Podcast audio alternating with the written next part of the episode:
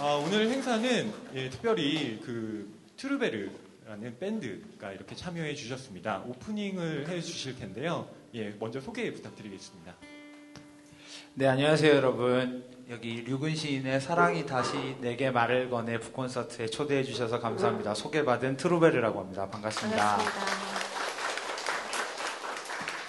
네, 어, 저희 트루베르는 불어로 음유시인이란 뜻입니다. 저희 팀은 어, 저희 자작곡으로서 그 시를 저희 목소리로 여러분들께 전해드리고 있는 팀입니다.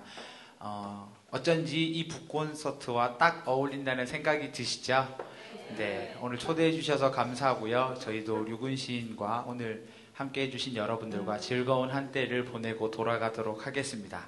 저희 노래로 아마 이 북콘서트를 열게 될 것 같은데요. 여러분, 어, 조금 더 가볍고 열린 마음으로 저희와 함께 해주셨으면 좋을 것 같아요. 저희 노래 먼저 전해드리도록 하겠습니다. 감사합니다.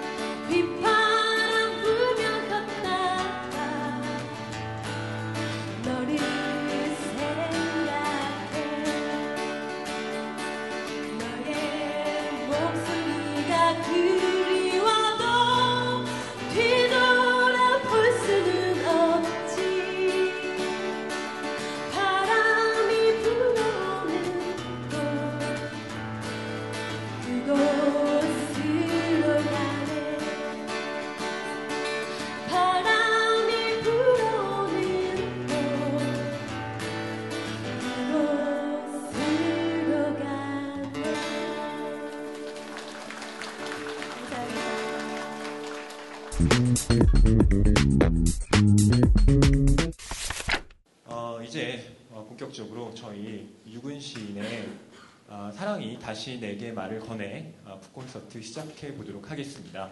어, 여러분 그 이 북콘서트가 어, 당연히 어, 유근 시인과 이회수 작가님을 보러 온 거라고 저는 생각이 드는데요. 어, 위에 잘 보시면 어, 북TV 어서 없이 공개 방송이라고 아, 이렇게 살짝 들어 있습니다. 어, 저희가 약간 뭐 불순한 의도도 있어요. 어, 존재감이 미미하니까 어, 이예수 작가님과 유근신이라는 어, 두 거인의 어깨, 어깨에 올라 타서 어, 세상을 더 넓게 보자. 아, 이게 저희의 어떤 컨셉이었기 때문에 어, 너무 이렇게 질책하지 말아주시고요. 그럼 오늘의 주인공, 예, 사랑이 다시 내게 말을 거네의 저자 유근신님 모시도록 하겠습니다. 큰 박수 부탁드립니다.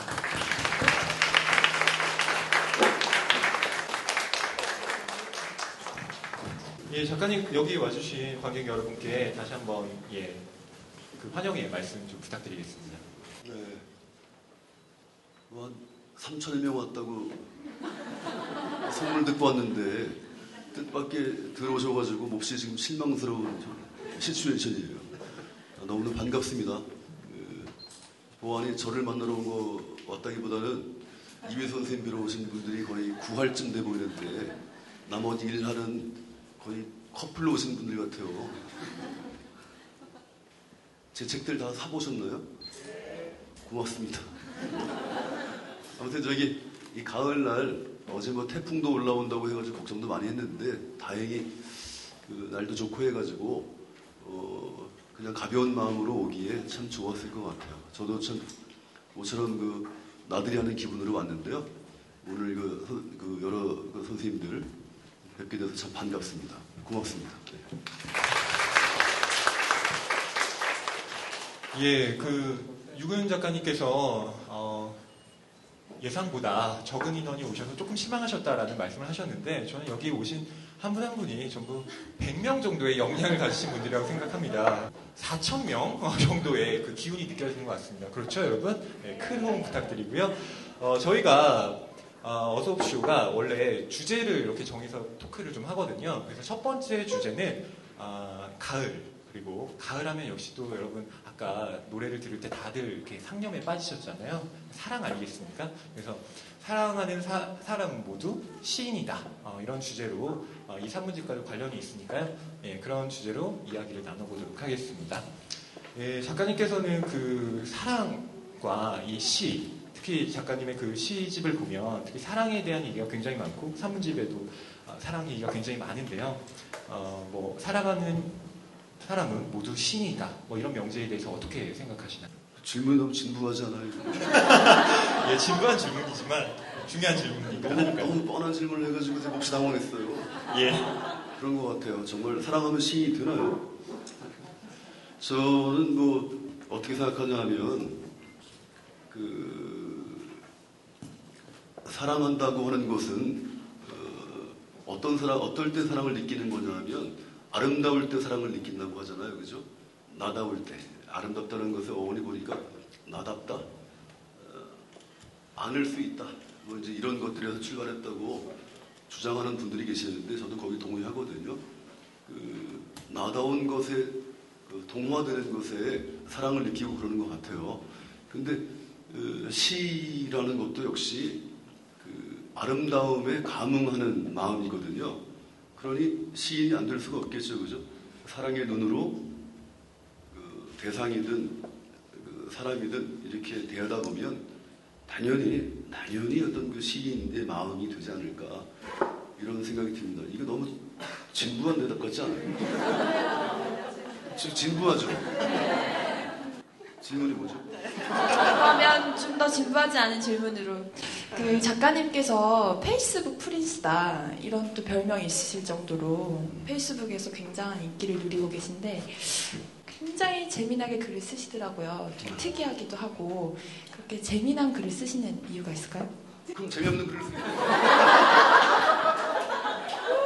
질문이 왜 내가 정말 질문 이상하지 않아요? 이거, 이거, 이거 질문 누가 쓴 거예요? 그 제가 사실 그 우연찮은 기회에 그, 그 여자 후배가 그 오빠 같이 이렇게 훌륭한 사람은 반드시 페이스북을 해야 한다면서 와. 강제로 페이스북을 이렇게 저는 그 전까지 어떤 그 개념이 없었는데 페이스북이 뭐 하는지 몰랐어요. 근데 그걸 강제로 만들어 줘가지고 시작을 하게 됐는데 음, 저한테 참 잘 맞는 매체 어, 매체가 아닌가라는 생각이 들었어요. 그 뭐냐면 그 정말로 그 제가 36 트로트 통성 연예시인이라고 하잖아요. 평론가들을 크게 신뢰하지 않는 여기 뭐 선생님의 좀 얼굴이 불쾌하겠지만 빨개졌습니다. 크게 신뢰하지 않고 독자를 신뢰하는 그 사람으로서 독자 직거래 지인에 맞는 그게 그런 거겠다라는 생각이 들어가지고 예. 정말 이렇게 실시간으로 이렇게 어, 소통할 수 있는 것 정말 저 같은 통속한 사람에게 참 잘 맞는 매체가 아닌가 그런 장르가 아닌가 싶어가지고 그 슬슬 이제 글을 올리기 시작했는데 쓰다 보니까 좋아해 주시는 분들이 자꾸 많이 생기기 시작해가지고 어 나중에 지금은 이제 별로 그렇게 그 즐겁지가 않아요. 어, 거의 의문방어전처럼 글을 써야 돼요 이제 정말로. 그래서 이거 어떻게 더 재미있어지지? 이런 걸 궁리해야 되는 국면에 빠져버렸어요. 이건 좀 불행한 일인데 그리고 조만간 은퇴를 해야 되지 않나 이런 생각을 하고 있어요. 정말요? 예, 예. 제가 이제 사실 보다시피 아직 이제 뭐 프린스 같이 보이진 않잖아요. 예, 저 책을 읽어보니까요, 어, 책에 반은 술 얘기고 반은 연애 얘기던데요. 진짜 이렇게 술 이렇게 많이 드시는 건가요? 지금 상태가 제가 사실 평소에 그 샴푸 요정 같은 사람인데 어제도 본의 아니게 술을 너무 많이 마시고 그 술이 좀 덜 깨는 상태에서 오다 보니까 지금 상태가 별로 좋지 않아요. 근데 제가 술을 별로 좋아하지 않거든요. 근데 제가 왜 술을 먹냐면 워낙에 숫기가 없어가지고 술기로 인생을 버티느라고 술을 먹습니다. 지금도 한 잔 마시고 들어갔어요. 네, 지금 그 한 잔으로도 어, 떤 그 압도하시는 기운이 느껴지지 않으세요? 어, 굉장히 뭐 질문이 진부하다, 평론가 따위 신뢰하지 않는다 예, 등등의 멘트를 어, 면전에서 들어보기 처음입니다. 그래서 어, 굉장히 어, 저는 뭐 오늘 좀 당혹스럽고요. 하지만 또 즐거운 자리이기도 합니다. 왜냐하면 이제 아, 유근신님 같은 경우는 저는 개인적으로 뭐 원래 시집으로 그 상처적 시집이라는 시집으로 읽었거든요. 그래서 이제 뭐 그 시를 읽으면서 그 해설에 이제 이 통속성에 대한 그 평론을 어, 평론가분이 실으셨는데 아, 굉장히 여러 부분 동의를 했습니다. 아, 이토록 통속적인 시인이 바- 우리나라에서 박인환 외에 또 누가 있었나라는 생각을 했었거든요. 어, 제가 뭐 석사 그 논문으로 박인환을 이렇게 하기도 했습니다만, 예. 아, 예, 갑자기 악수를, 예. 아, 예.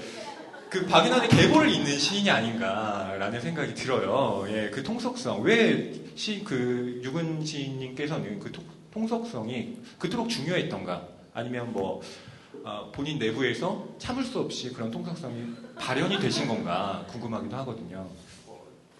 아주 놀라운 놀라운 얘기인데 제가 그 처음으로 시인이 되어야겠다라고 생각했던 것이 사실 중학교 1, 2학년 무렵이에요.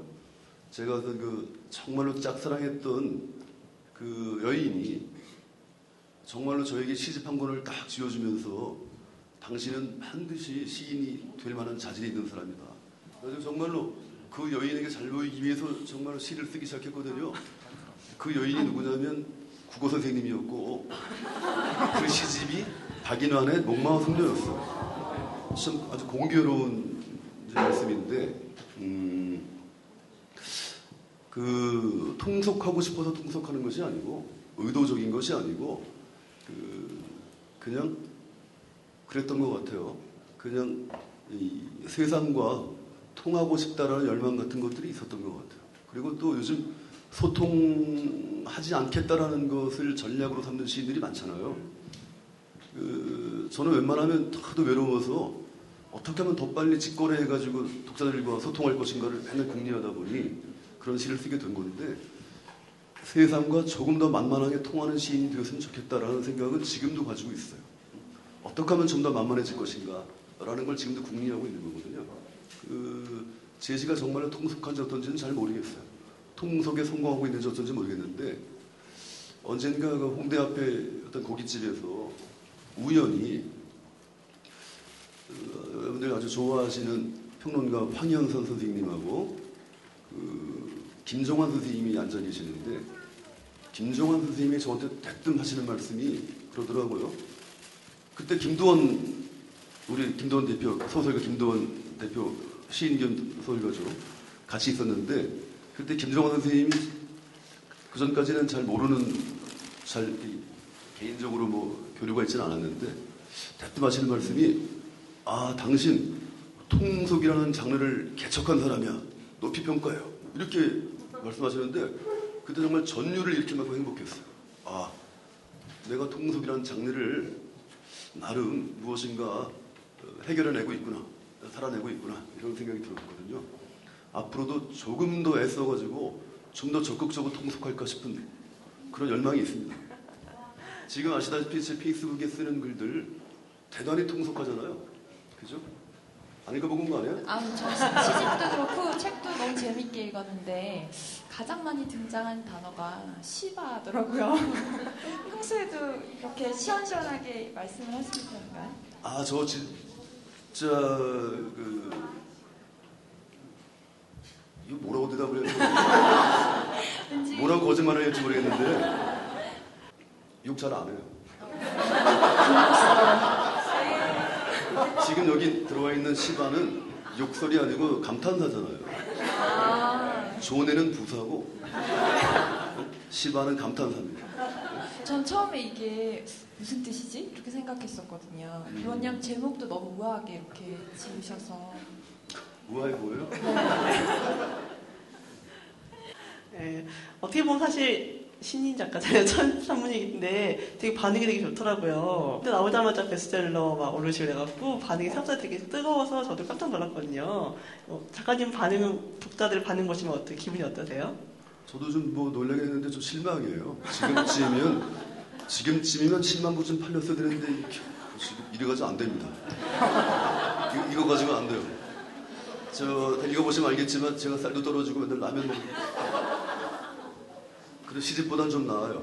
시집은 한 권 팔면 세금 떼고 나면 딱 안성탕면 끓여 먹게 생겼는데 그래서 산문집을 내니까 어, 라면에 라면에 계란까지 풀 수 있겠더라고요.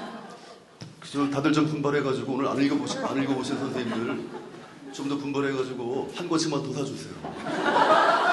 그래 부록으로 시집도 한 권씩 좀 부탁 좀 드릴게요. 저 오늘 제가 페이스북에 올렸는데 그 시집 8선 찍었습니다. 8선 시인 되는 거 아니죠.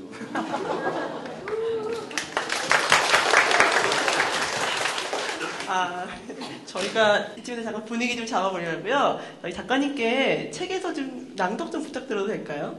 굉장히 뜬금 없다는 표정이신데. 이거 지금 읽으라고 표시해 놓은 거죠. 네. 저랑 아무런 협의, 협의 없이 이거를 읽으라고.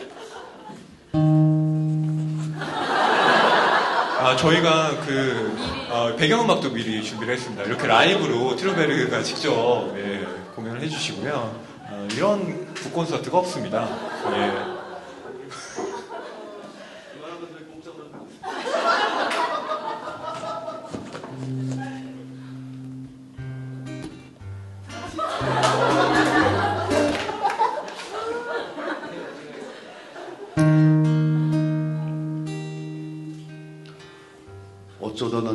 당신이 좋아서 이 명랑한 햇빛 속에서도 눈물이 나는가?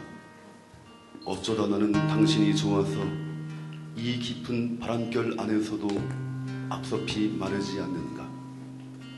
어쩌다 나는 당신이 좋아서 이 무수한 슬픔 안에서 당신 이름 씻으며 사는가? 어쩌다 나는 당신이 좋아서 이 가득 찬 목숨 안에서 당신 하나 여이며 사는가? 어쩌다 나는 당신이 좋아서 이삶 이토록 아무것도 아닌 건가? 어쩌다 나는 당신이 좋아서 어디로든 남김없이 소멸해 버리고 싶은 건가?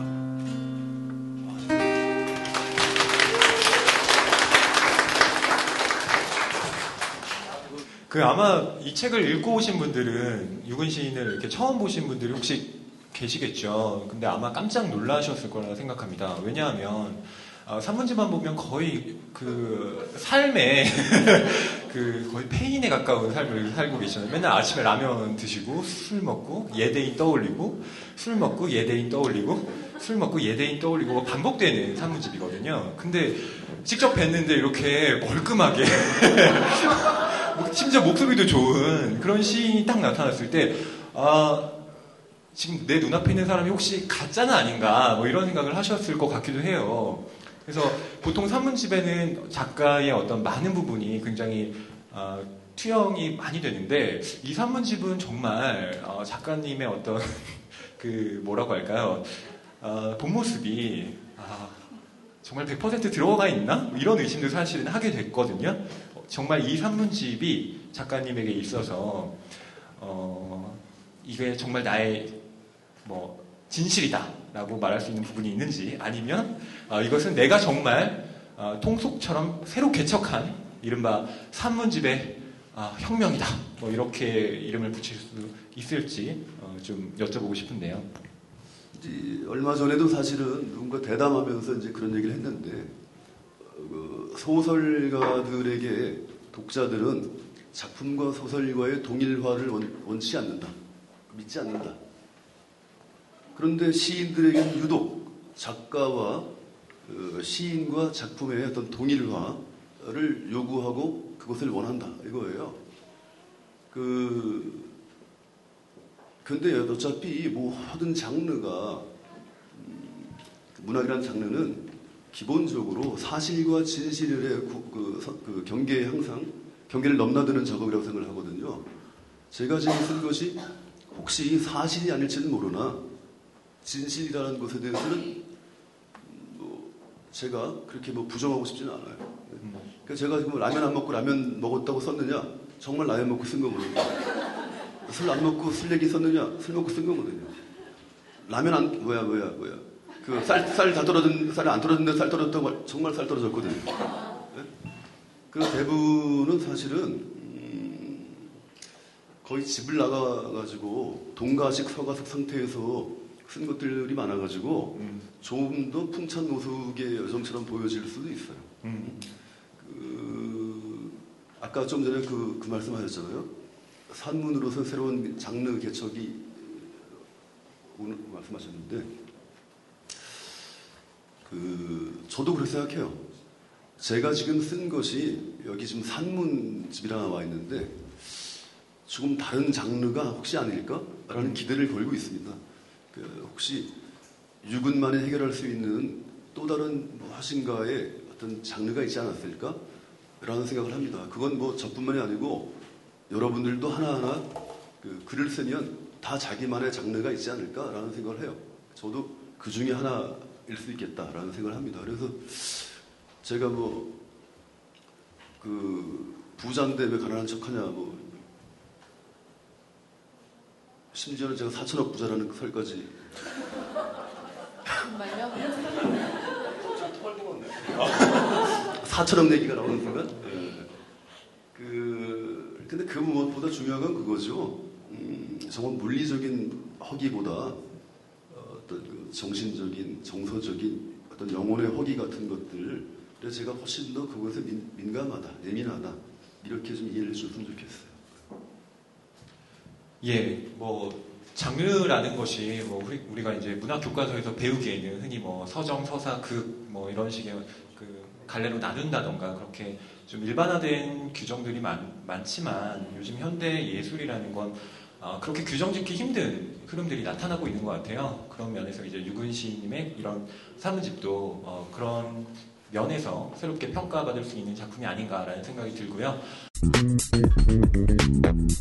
책 좋아하는 분들 모두 어서 오세요. 이곳은 북TV 어서 옵쇼입니다. 어, 이쯤에서 이제 초대 손님 모시려고 합니다. 여- 여러분 다 알고 계실겠죠? 예. 자, 그러면 이혜수 작가님 모시도록 하겠습니다. 예.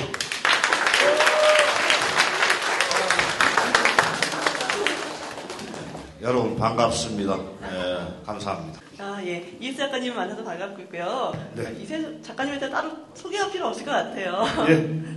어, 저희가 오늘 시, 그 북콘서트가 유근신 작가님의 북콘서트인데, 오늘 특별히 이수 작가님 출연해 주시고, 또 책 뒤에다가 추천사도 멋있게 써주셨더라고요. 그, 아니, 이런 개 같은 시인이 아직도 이 척박한 땅에 살아남아 있었더니라니, 아니, 멋있는 글을 써주셨는데요. 두 분의 인연이 되게 궁금했거든요. 어떻게 알게 되셨는지요? 네, 오래됐습니다. 아, 대학 한 1학년 때쯤으로 기억합니다. 1학년 때 맞죠? 군대 제대하고, 어, 예.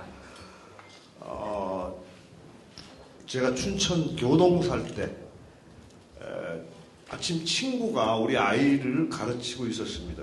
과외를 하고 있었는데, 그때 친구 어, 보러 왔었는데, 에, 그 상당히 잘생기고 어, 아주 미남이었어요. 그래서 어, 마치 한국판 제임스 딘을 보는 것 같은 안한기가 아주 가득했어요. 그래서 어, 저는 사실 그 잘생긴 어, 건달 한 명이 이렇게 나타난 줄 알았는데 어, 시를 쓴다고 그래서 어, 시를 봤는데 깜짝 놀랐습니다. 아주 대단한 역량을 가지고 있었어요. 그렇게 기억하고 있습니다. 그 이후는 계속 어, 술로 어, 점철되어 있기 때문에 에, 취하면 필름 끊어지고 어, 다시 사실 마셔야만 기억이 되는 어, 그래서 지금 사실 기억되는 것들은 거의 술깬 다음에 것밖에 기억이 안 나고 어, 나머지는 뭐 거의 술로 점철되어 있다고 볼 수 있습니다. 예. 제가 그 군대 제대를 하니까 정말로 군대 그 전에 신던 양말 하나가 남지 않을 만큼 집안이 폭삭망해가지고 제가 어떤 그 친척 집에 그 이렇게 얹혀 살고 있었던 상황이었는데 그뭐 등록금이 없으니까 이제 뭐 복학은 사실 요원한 일이고 막 그런 상황이었죠. 근데 그때 이제 친구를 만나러 춘천을 갔는데 그 친구가 아주 의문스러운 친구여서 자기가 어떤 집에 뭘 하는지 얘기를 하지 않고 있었어요. 근데 자기가 지금 알바이트, 알바이트 중이니까 어, 뭐두 시간이면 끝나니 네가 거기 거실에서 잠깐 기다리거라. 그래가지고 그냥 거기서 앉아서 있는데 쭉 있는데 보니까 2층에서 어떤 사람이 쭉 내려와요. 많이 보던 양반이야. 이게 비현실감이잖아 비현실감. 많이 보던 사람인데 이거 보니까 이효서 선생님인 거예요. 그래서 깜짝 놀랐죠 사실은. 근데 그 당시만 해도 저는 사실 내심 그 다들 아시죠? 그 대마초 작가 뭐 완전히 그 사- 서- 속으로 사실은 별로 안 좋아했었어요. 어떤 극렬한 안티였어 안티 입에서 안티. 그 고등학교 때 그 참 사랑했던 그 작가였는데 그 들개 같은 걸 읽고 아주 정말 깜짝 놀랐거든요. 뭐 겨울나기 쓰고 꿈꾸는 식물 이런 거 보고 정말 막 감동받았다가 어느 날 갑자기 사실 안티가 딱 돼버렸던 건데 그날 근데 사실은 그 뵀는데 분위기가 뭐였냐면 제 친구가 어, 자- 자꾸 시를 좀 보여드리라고 해가지고 속으로 아, 소설가가 무슨 시를 알아 뭐 이런 거 있었잖아요. 그래서 아무튼 딱 한 편이 있어가지고 다행히 시를 보여드렸더니만 정말로 그러는 거예요 바로 그 사모님한테 어이 어리 엄마 이것도 평생 또 돈 안 되는 시 가지고 헤맬 사람 또 하나 생겼네 이- 이러시더라고요. 그러더니 이제 제 형편이 어렵다는 얘기를 이제 친구가 막 하고 그런 얘기인데 아무튼 그날 맥주를 몇 병 주시고 이쪽에서 계속 먹을 치시는 거예요. 그림을 그리시는 거예요 밤새. 그래서 새벽 한 이제 여름이었는데 날이 환하게 밝아올 무렵에 이제 위로 올라가시면서 작업실로 방으로 올라가시면서 그러시는 거예요. 이 내 그림이 지금 그 장안동 쪽에서 한 점당 약- 약 30만 원에 팔리고 있으니 사모님한테 얘기를 잘해가지고 두 점 정도를 가져가서 등록금에 보태시게 그러고 올라가시는 거예요. 하, 이런 감동이 있어요. 그 다음부터 제가 입에서 빠가 됐다는 거 아니에요? 완전히 입에서 빠. 그래가지고 완전히 남들이 보면 저 사람 왜 저러지 할 만큼 완전 입에서 앞잡이잖아요, 제가. 네? 지금까지 그래가지고 그 세월이 지금까지 이렇게, 이렇게 이어져 오고 있는 거예요. 그게 지금 그게 23년 전입니다. 네. 그 당시에 3, 3 40만 원이었으면 그때 30만 원 정도 했는데 네. 그 등록금 지금 등록금이 한 4, 500 정도 마- 마- 만원 정도 하잖아요. 네. 그 당시에 등록금이 약 한 68만 원 정도 했었어요. 예. 그런데 문제는 그 그림을 다 팔지 못하고 저희 둘째한테 뺏겼다는 거예요. 그 이혜수 작가님께서는 그 그림 두 점을 건네주실 때의 심정이 어떠셨나요? 이, 시, 이 시인을 어, 내가 미래에 좀, 어, 좀 이렇게 앞잡이로 키워보겠다 이런 마음이 있으셨던가요? 그렇게 제가 머리가 뛰어난 편은 아니고요. 어, 그, 좀 아팠어요. 왜 그런가 하면 시는 예나 지금이나 배가 고픕니다. 어, 밥이 되어주지 않거든요. 글은 제가 고려를 받아요. 어, 좀 비교적 비싼 편에 속합니다. 어, 그런데 그림은 음, 남을 이제 그 배- 도와주는데 베푸는데 쓰겠다라고 생각을 했기 때문에 어, 지금도 저는 그 초대전만 다섯 번을 했는데 그 다섯 번 초대전 중에서 그림을 판 적은 단 한 번도 없습니다. 어, 이수 작가님께서도 유근 시인 처음 만났을 때 아, 배골물 사람도 생겼다는 생각하시고 근데 뭐 시가 점점 사람들에게 좀 많은 반응을 얻지 못하기도 하고요. 요즘 시도 점점 더 어려워지기도 하는데 그럼에도 계속 시를 써야 된다고 생각하시는 이유 같은 게 있으실까요? 굉장히 난감한 질문입니다. 이런 질문. 어, 뭐, 계속 그래요. 그러니까 노래, 노래 부르는 사람한테 뭐 왜 노래 부르느냐. 시- 씨름 선수한테 왜 하필 씨름이냐고 이렇게 부르는 거하고 똑같거든. 밥 먹는 것하고 어, 시를 쓰는 거하고 어, 같지 않겠습니까? 사실은 글도 글농사라 그러거든요. 어, 근데 아, 쌀이 육신의 양식이라면은 글은 정신의 양식 아니겠습니까? 그러니까 어차피 어, 인간은 음, 육신과 정신이 사실 함께 살쪄야 하는데 지금은 그렇지를 못하죠. 특히 시인이 필요한 시대입니다. 지금은 아, 비만 환자, 육신의 비만 환자는 많이 늘어나는데 정신은 전부 사실 거식적에 걸려 있습니다. 그 책도 잘 안 읽어요. 우리나라 특히 예, 여기 계시는 분들은 뭐 열심히 책들 읽으시리라고 생각합니다만은 어, 독서 인구가 적, 적은 편, 편입니다. 다른 나라에 비해서. 아마 아, 대한민국에서 글 쓰는 사람들은 거의 순교자적인 정신을 갖고 있는 사람들이 아닌가 이렇게 생각합니다.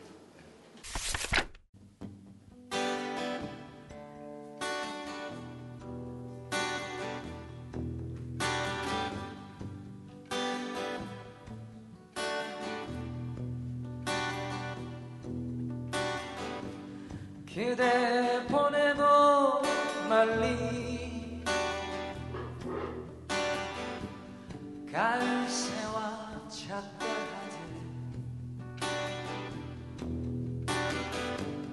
그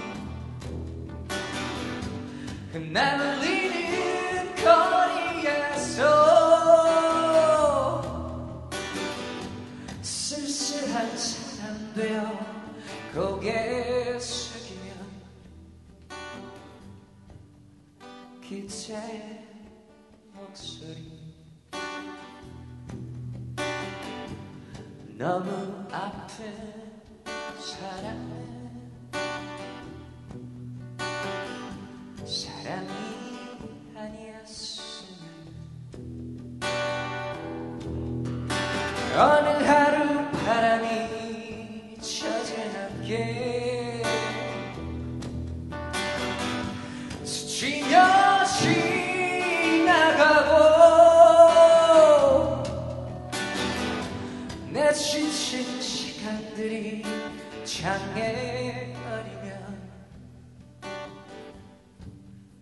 기체에 미워져. 너무 아픈 사랑은 사랑이 아니었어.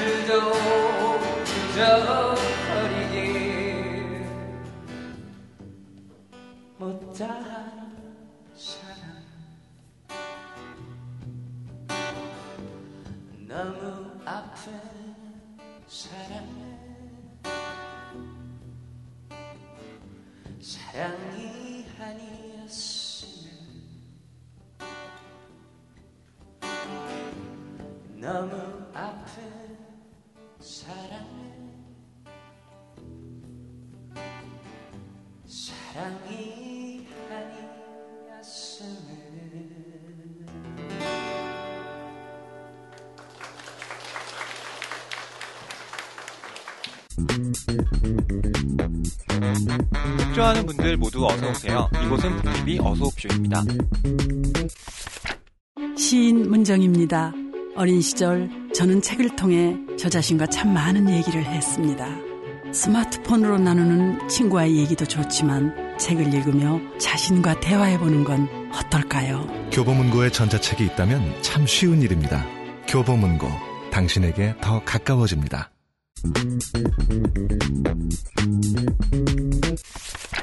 어, 두 번째 주제가 이제 시와 노래에 대한 얘기인데요.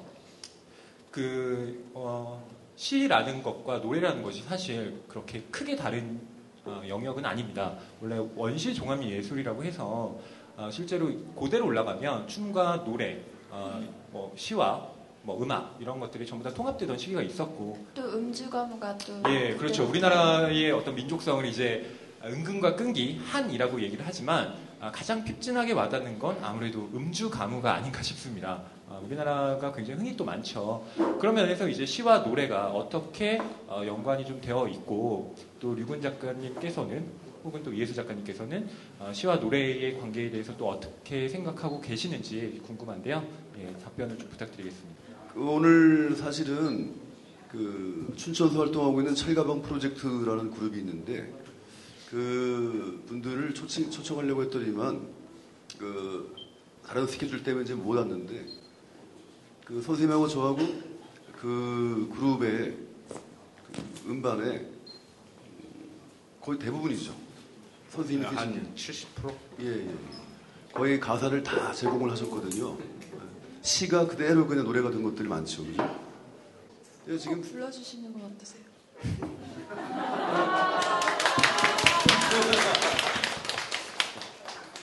글쎄요, 지금 제가 감기에 걸려서 잘 들는지는 모르겠습니다만 나이만 먹었습니다라고 하는 노래를 한번 해볼게요. 이거 어, 제가 박치입니다. 그래서 박자는 다 무시하고 그냥 가사만 유념해서 들어주세요. 온 세상 푸르던 젊은 날에는 가난의 사랑도 박탈당하고 역마살 한 세상 떠돌았지요.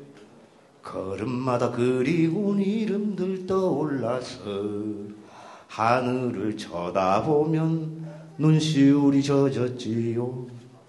생각하면 부질없이 나이만 먹었습니다. 그래도 이제는 알 수 있지요. 그리운 이름들은 모두 구름 걸리는 덕에서 키 큰 미루나무로 살아갑니다. 바람이 불면 들리시나요? 그대 이름 나지막히 부르는 소리 바람이 불면 들리시나요? 그대 이름 나지막히 부르는 소리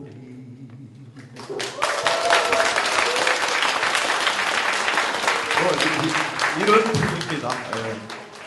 어, 아까 그 트루베르가 공연을 했지만 너무 아픈 사랑은 사랑이 아니었음을 이제 작곡 아니 작사하신 분이 어, 유고인 시인이기도 하십니다. 그래서 상처적 체질의 이제 뒷부분에 보면 너무 아픈 사랑이라는 제목으로 어, 그에 관련된 그 일화도 어, 시로 이렇게 쓰셨는데요. 어, 저는 그 시가 굉장히 좋더라고요. 그래서 이렇게 막 저도 나름대로 그 시를 이렇게 어, 트위터상에 막 올리기도 하고 그랬는데 어, 그 노래를 작사하셨을 때 어떤 뭐 상황이라든가 뭐 감정이라든가 이런 걸 좀 말씀해 주신다면 어떨까요? 그 하도 이제 많이 얘기를 해가지고 좀 진부해져 예, 아직 모르시는 분들도 계시니까. 그때도 사실은 그 제 후배가 있었는데 그 등록금 때문에 쩔쩔매니까 노래 가사를 한번 써보는 게 어떻겠느냐.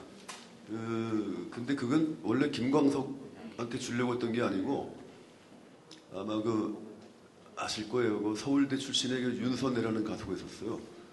버시업 편의가수소라는 노래 부르는 친구인데 그 이한열인가 죽었을 때 이한열인가 아무튼 뭐예요 아무튼 그런 친구인데 그 기획 음반을 한번 내보겠다라는 거였어요. 그래가지고 그거 용도로 한번 써보자 했는데 닥치니까 하룻밤에 29개를 쓰겠더라고요 가사를. 네. 근데 뭐 시 쓰다가 실패한 것들 뭐 막 긁어모아가지고 이제 막 썼는데 문제는 나중에 소식이 없어요 가사를 줬는데 음반사가 망해버렸대. 그래가지고 그 헤맸는데 아무튼 한참 후에 연락이 왔어요. 김광석 씨 쪽에서 떠돌, 떠돌아 댕기는 가사를 봤는데 참 좋다. 이거를 좀 사용할 수 있겠느냐. 그래가지고 아 웬 떡이냐. 저 너무 고마웠죠. 근데 그 당시만 해도 김광석이 워낙에 저한테 참 좋은 가수였는데 그 뭐 그런 거예요. 그래서 이게 지금 너무 아픈 사랑이 지금은 그 실연 당한 자들의 성지처럼 돼버렸더라고요 이게. 실연 당하면 반드시 그 노래방 가서 이 노래를 부른대요. 저한테는 아무튼 지금은 매달 그 자, 저기가 저기 막걸리 값이 나와요. 그러니까 정말로 아버지보다 낫더라고요 김광석이. 전 매달 용돈 줘요. 매달 용돈을. 선생님 저작권은 안- 그럼 안 나오죠. 아 저는 그 가끔씩 저작권 협회에서 연락이 옵니다. 아 한 3개월에 한 3천 원 정도? 어, 저 이혜수 작가님 오늘 유근 작가님 응원해 주셔 나오신 거니까요. 좀 팍팍 응원해 드리기 위해서 네. 한번 유근 작가님 책의 낭독 좀 부탁드려도 될까요? 네, 그러시죠. 예, 예. 앞에 책 저녁 강변을 걷다가 문득 당신 이름을 생각했다. 이름 뒤에 물안개처럼 갈신거리는 한 시절의 당신 눈빛을 생각했다. 내 그리움은 이제 나뭇잎 하나 푸르게 하지 못할 만큼 속절없는 것이지만 때로 날이 저물고 시간의 흐린 모서리가 낯설어질 때마다 눈 감고 돌아가고 싶은 추억은 늘 있다. 추억의 힘과 그리움의 힘은 같은 높이의 음계를 가진다. 그러므로 내 노래는 언제나 길 없는 허공에 발이 묶인다. 견고한 진자처럼 제자리를 떠돈다. 그리고 아 9월 더 이상 돌이킬 수 없는 세월이 당신 쪽으로 내 쪽으로 깊어지겠지. 잊혀진 만큼 헐거워진 내 그림자 조금씩 길어지겠지. 그래도 나는 살아서 저녁 불빛 속으로 또 휘청거리며 사라질 것이고 어느 주홍의 선술집에서 가슴 흐리며 눈이 멀 것이다. 그리운 당신, 그리운 당신, 내 쓰러진 발 별자리에 9월이 온다.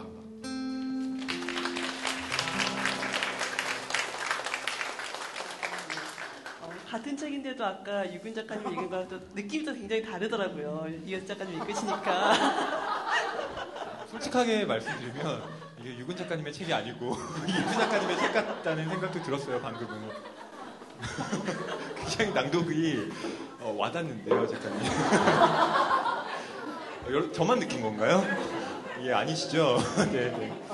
작가님께서 그 이예수 작가님께서 이 구절을 뭐 특별히 고르신 이유라든가 혹은 뭐 읽으시면서 어떤 드신 느낌이나 뭐 이런 거. 아 이제 그참저 찌는 듯한 더위 그야말로 가마솥에 고구마를 삶는 것 같은 예, 그런 더위가 물러가고 어, 가을이 성큼 다가왔습니다. 문학을 앓기 좋은 계절이지요. 어, 그리고 특히 어, 유군 시인의 글들은 어, 시든 산문이든 그야말로 어, 서정성이 물씬 묻어나는 어, 그런 어, 감정을 가지고 있죠. 그러니까 그런 색채를 가지고 있는데 어, 지금 이제 딱 계절에 잘 맞는 어, 그리고 어, 이제 감성의 에, 시발점이 되기 딱 좋은 이런 글이라고 생각해서 어, 이 글을 선택했습니다. 예. 예, 사실은 마지막에 그 시바라는 단어를 한번 들었으면 어떻을, 어땠을까라는 생각을 내심 해봤는데 아, 아, 안 해주시더라고요. 예, 그건 뭐 이따가 또 유근 작가님께 직접 부탁을 드리도록 하고 어, 예, 그 사랑이 다신에게 말을 거네라는 제목이 저- 제가 듣기로는 굉장히 즉흥적으로 떠올린 제목이라고 들었는데요. 어, 이 산문집의 내용을 포괄하기에는 저는 약간 이 제목이 안 맞지 않나라는 생각도 들었거든요. 예, 어떻게 이 제목을 달게 되셨는지 좀 궁금한데요. 어떻게 하면 팔아먹을 걸 궁려다가 정말로 아- 저기 인사동 안동국시집에서 그 낯을 먹다가 즉흥적으로 정말 떠올린 제목이에요. 무엇을 특정할 만한 제목이 떠오르지 않아가지고 다들 좀 난감했어요. 그 출판사도 힘들고 저도 힘들고 막 그랬는데 원래는 다른 제목이 정해져 있었던 건데 완전 최후의 일각에 제목을 딱 바꾼 거예요. 원래 제목은 아시는 분들도 있겠지만 울면 좀 어때 였거든요. 울면 좀 어때. 울면 좀 어때 라고 좀 했으면 아마 안 팔리지 않았을 거라는 생각이 드는데 그 근데 이 제목만 가지고도 조금 느낌을 누구한테 좀 줬으면 좋겠다라는 생각이 좀 있었어요. 근데 제목 참 좋지 않아요?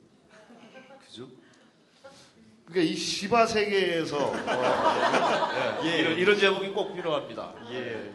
어, 작, 작가님, 작가님께서는 울면 좀 어때 하고 사랑이 다신에게 말을 거냐고 어떤 쪽이 더 낫다고 판단하세요? 저는 그 뭐 울면 좀 어때 같은 경우에도 어느 정도 독자를 이제 힐링케 하는 어, 이런 힘을 가지고 있다고 보는데 그거보다 더 사실은 위안을 주는 음, 그리고 어, 이게 다시 내게 말을 거네라고 했기 때문에 특히 한 번 정도 쓴맛을 본 사람들에게는 더 약발이 잘 받는 제목 같습니다. 대, 대개의 경우 시바세계의 모든 분들이 어, 사실은 한 번쯤은 쓴맛을 보고 어, 지금 살고 있다는 생각이 들고 어, 저는 이 제목 상당히 마음에 든다고 어, 이 얘기를 한 적이 있습니다. 그러니까 뭐 그럼 이예수 작가님께서는 제목을 선정하실 때 어떤 쪽에 기준을 두시는 편이신가요? 그 영업부에서 얘기할 때는 음,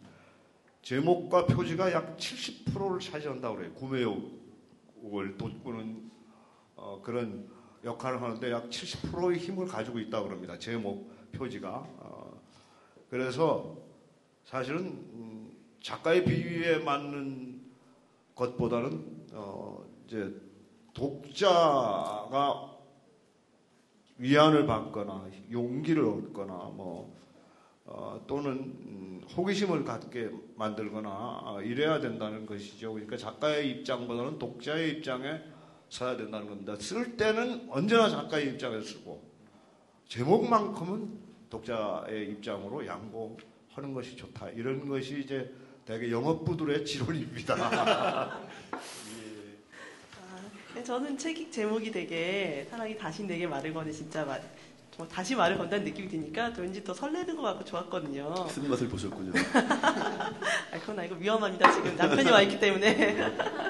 남편과 그래요? 아, 취소, 취소. 편집합시다. 네. 어, 작가님께서도 혹시 사랑이 다시 말을 거는 그런 경험이 혹시 있으셨는지 그것도 저는 맨날 궁금하네요. 걸어요. 저는 매 순간 겁니다. 매 순간. 제가 3년 트로트 통속 연애 시인이라고 하잖아요. 정말 매 순간 사랑이 말을 걸길 바라고 걸어오고 먼저 걸려고 애쓰고 그래요. 남자들은 잘 기억 못하시고. 남자 기억 안 합니다. 그렇죠. 철저한 이성애자시죠. 저 거의 실속이 없습니다. 늘 동서남북 다 그 말을 거는 소리는 듣는데 정작 나중에 대체해서 혼자 남아 있어요. 항상 그러니까 거의 팔자처럼 외로운 그런 시인이죠. 어떻게 어떻게 제가 위로의 말을 드려야 할지. 그, 마치 그 기영도에 질투는 나의 힘이라는 시가 있죠. 나는 평생 동안 사랑을 찾아 헤매었지만 단 한 번도 나는 스스로를 사랑하지 않았노라라는 구절이 마지막으로 끝나는데요. 아, 마치 그게 류근 시인님을 생각나게 하는 그런 구절이고 어, 옛 애인이라는 표현이 굉장히 많이 나옵니다 산문집에. 그러니까 현재 애인이 아니고 언제나 그 작가님에게 애인이라는 건 지나간 과거 속에 존재하는 사람들이 끊임없이 현재의 나에게 말을 거는 사람들이라는 생각이 들거든요.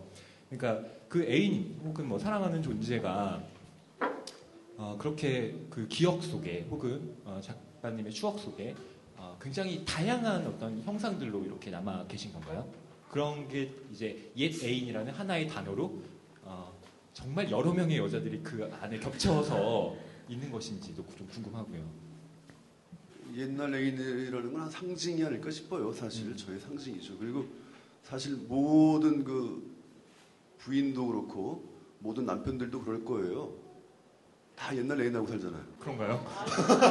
어 여기 그러십니까? 정말 다 옛날 애인들하고 살거든요. 네. 그래서 저에게 옛날 이르는 건 사실 무슨 특정한 어떤 사람이라기보다는 옛날 애인이라는 어떤 하나의 어떤 그 상징 체계의 예?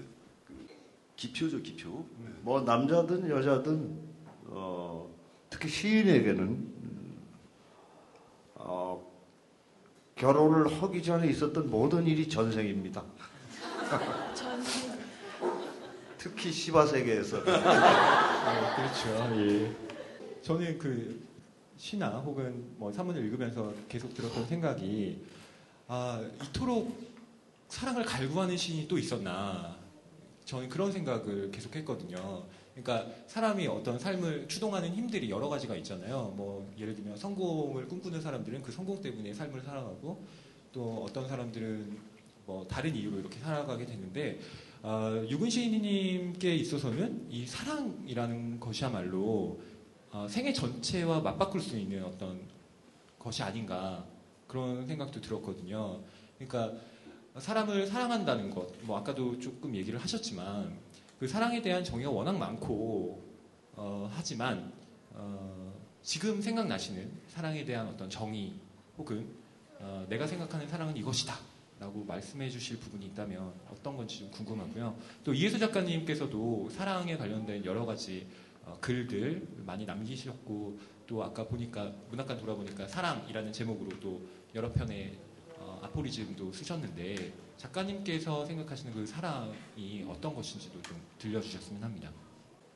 참 어려운 거네요. 어, 가끔 저는 이런 얘기를 합니다. 어, 그 인간이 에, 만물인 만물의 영장일 수 있는 이유는 어, 지능이 높아서 만물을 멸절할 수 있는 가공할 무기를 보유하고 있기 때문이 아니라 어, 사실은 지구상에서 어, 모든 생명체 중에서 유일하게 인간만이 만물을 사랑할 수 있는 가슴을 가지고 있기 때문에 만물의 영장이다.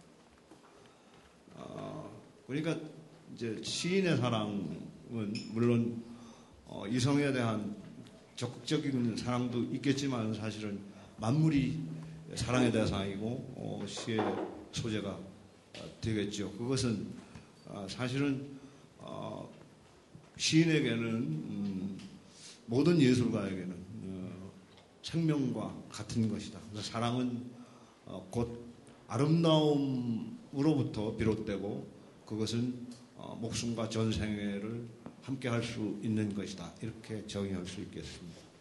결국 뭐 사랑이라는 건 어, 제가 생각하기에는 저는 뭐 훨씬 더 어, 잘 모르지만 어, 어쨌든 자신이 갖고 있는 자아라는 것이 가장 확대되는 것이 사랑의 경험이라고 생각하거든요. 낯선 타자와 만나서 아, 자신의 자아 접속시키고 그만큼 자기가 얼마나 비루한가 또 깨닫게 되는 그런 경험들이 바로 사랑이 아닌가라는 생각이 들기도 하는데요.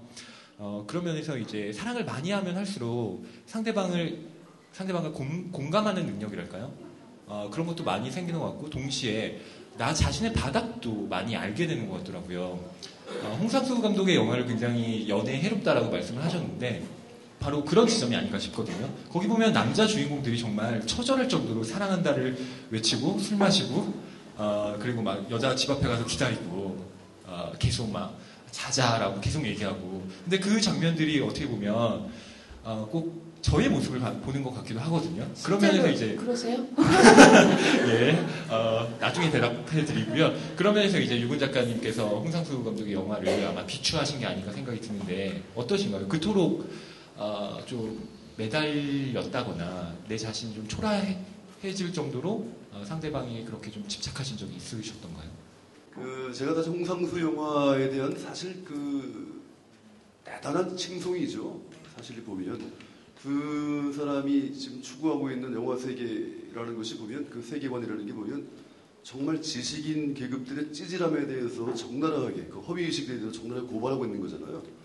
정말 그 영화 한번 보고 나면 정말 부끄럽 같이 같이 막 낯뜨거워지고 그러는데 정말 우리 뭐 제 모습이죠. 맨날 그 어떻게든 껄떡거려 보려고 어떻게든 해볼기라고 그러고 다니는데 사실 그거 정말 비루하거든요. 정말 비루해지고 하는 국면인데 아이를 낳아서 그 아이의 얼굴을 딱 보는 순간 아, 그동안 내가 모습이 많은 여자들에게 사랑한다 사랑한다라고 말했던 것들이 다 허위였구나라는 걸 깨달았다. 그동안에 내가 외쳤던 사랑이라는 건 정말로 이건 다 가짜였다, 거짓이었다라는 것이 이걸 깨달았다라는 거예요. 끊임없이 뭔가를 요구하고 있었던 거죠. 어떤 여자들에게 사랑한다, 사랑한다 외쳤을 때는 김상, 홍상도식이라면 자자, 자자라는 뜻이었을 텐데 무엇인가 끊임없는 요구가 있었던 것 같아요.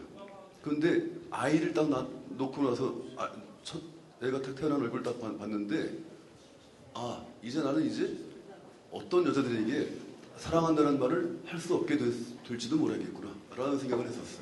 일종의 그런 절망감까지 느꼈습니다. 정말로 그만큼 사랑하지 않고서는 누군가를 사랑한다고 말하면 안 될 것 같아요. 어떤 조건 없이 어떤 증여에 대한 어떤 그 무엇인가 보답에 대한 기대가 없이 기대 없이 정말 전일 전적으로 사랑하는 것, 전격적으로 사랑하는 것 이것이 정말 사랑 아니겠나 이런 생각이 들어요. 그 연애도 좀 그렇게 하고 싶은데 쉽지 않은 경지죠, 그죠?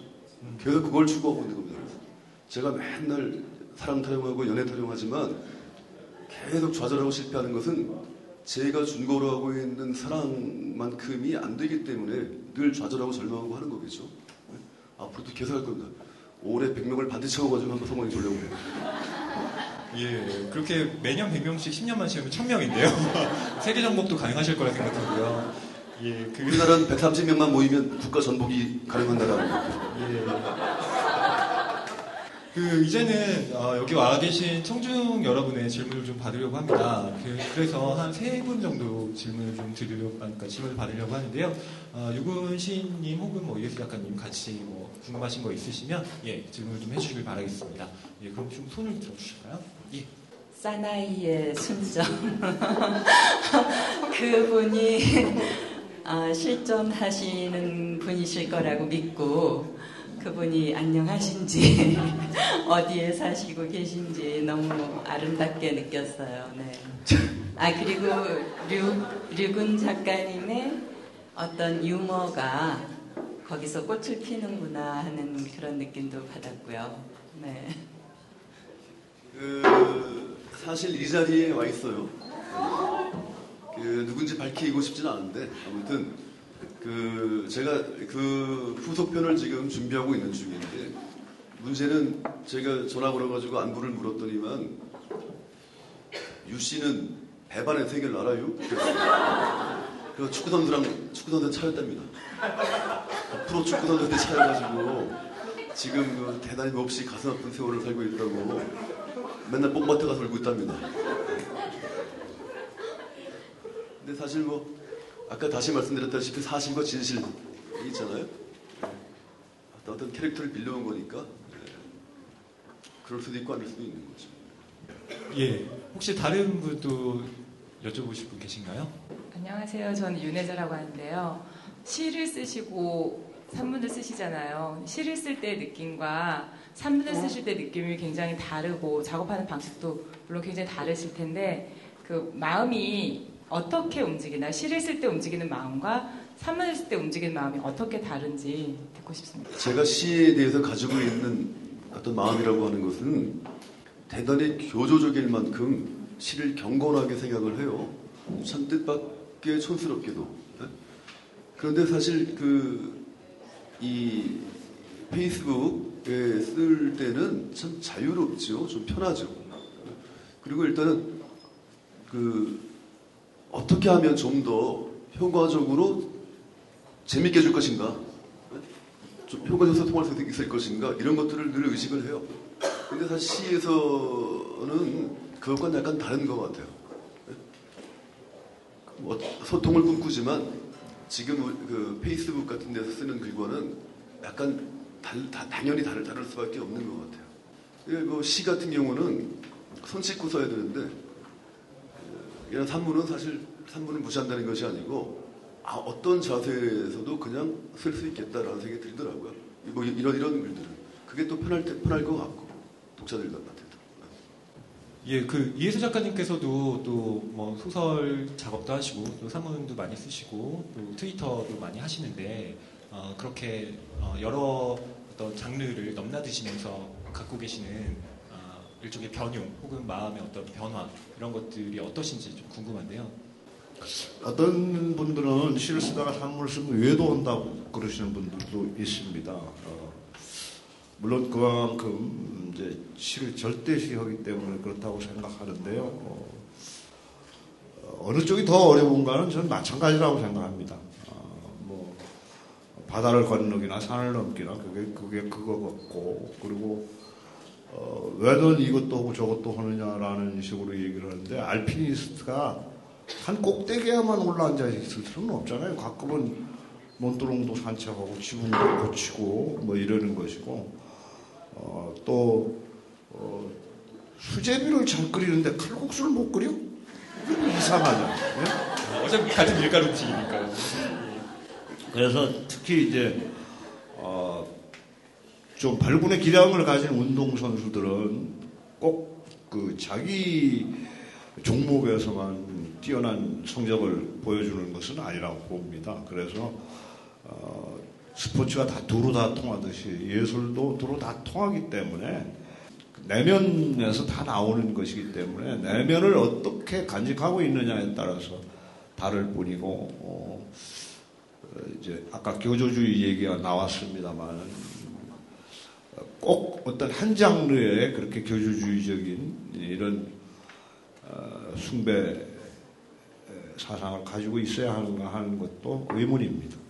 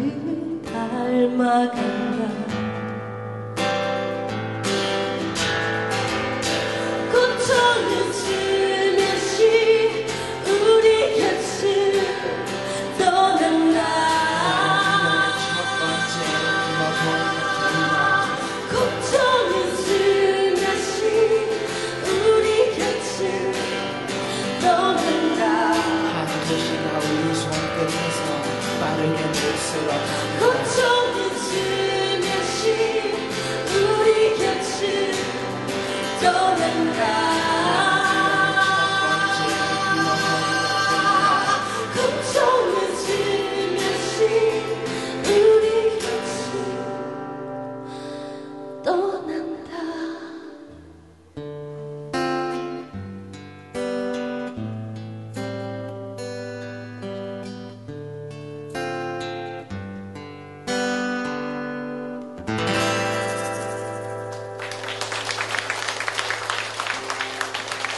예, 그 어, 공연해주신 트루베르 여러분께 다시 한번 큰 박수 부탁드립니다.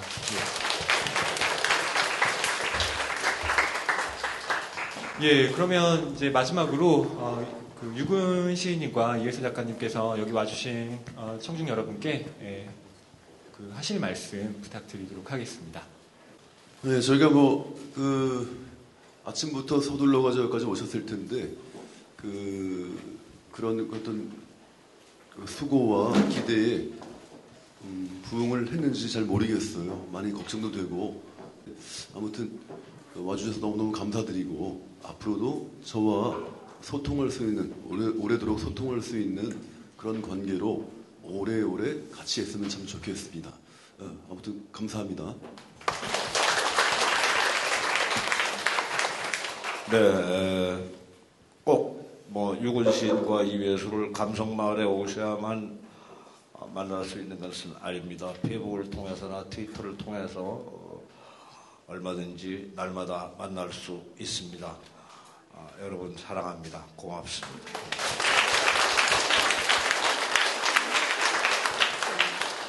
네, 오늘 함께 해주신 두 분 작가님께 다시 한번 감사의 말씀 드리고요. 네, 예, 그리고 오늘 먼 길까지, 먼 길 와주셔서 너무 감사하고요. 저희 다음 행사는 10월 6일에 홍대에서 있을 예정인데요. 네, 그것도, 그 행사도 기대해 주시고요. 감사합니다. 예, 오늘 아, 다시 한번 감사 말씀 드리겠습니다. 감사합니다.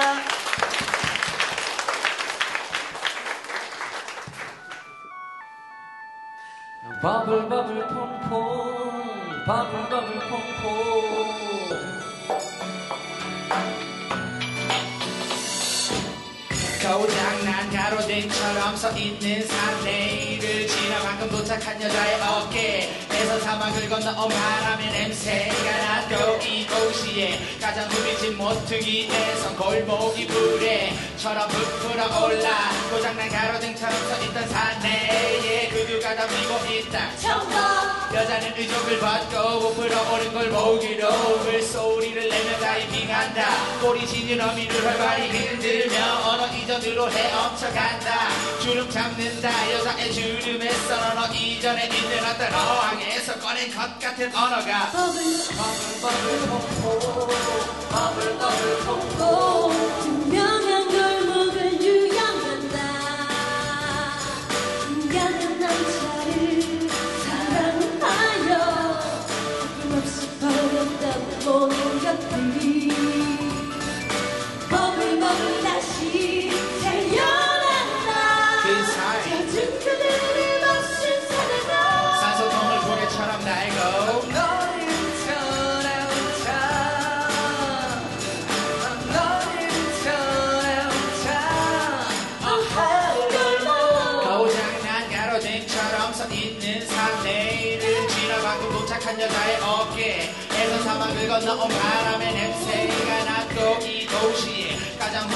모퉁이에선 골목이 부배처럼 부풀어 올라 고장난 가로등처럼 서 있던 산내에 구두가 담기고 있다. 정박 여자는 의족을 벗고 부풀어 오른 골목으로 물소리를 내며 다이빙한다. 꼬리 지느러미를 활발히 흔들며 언어 이전으로 헤엄쳐간다. 주름 잡는다. 여자의 주름에서 언어 이전에 있는 어떤 어항에서 꺼낸 것 같은 언어가 버블 버블 퐁퐁 버블 버블 퐁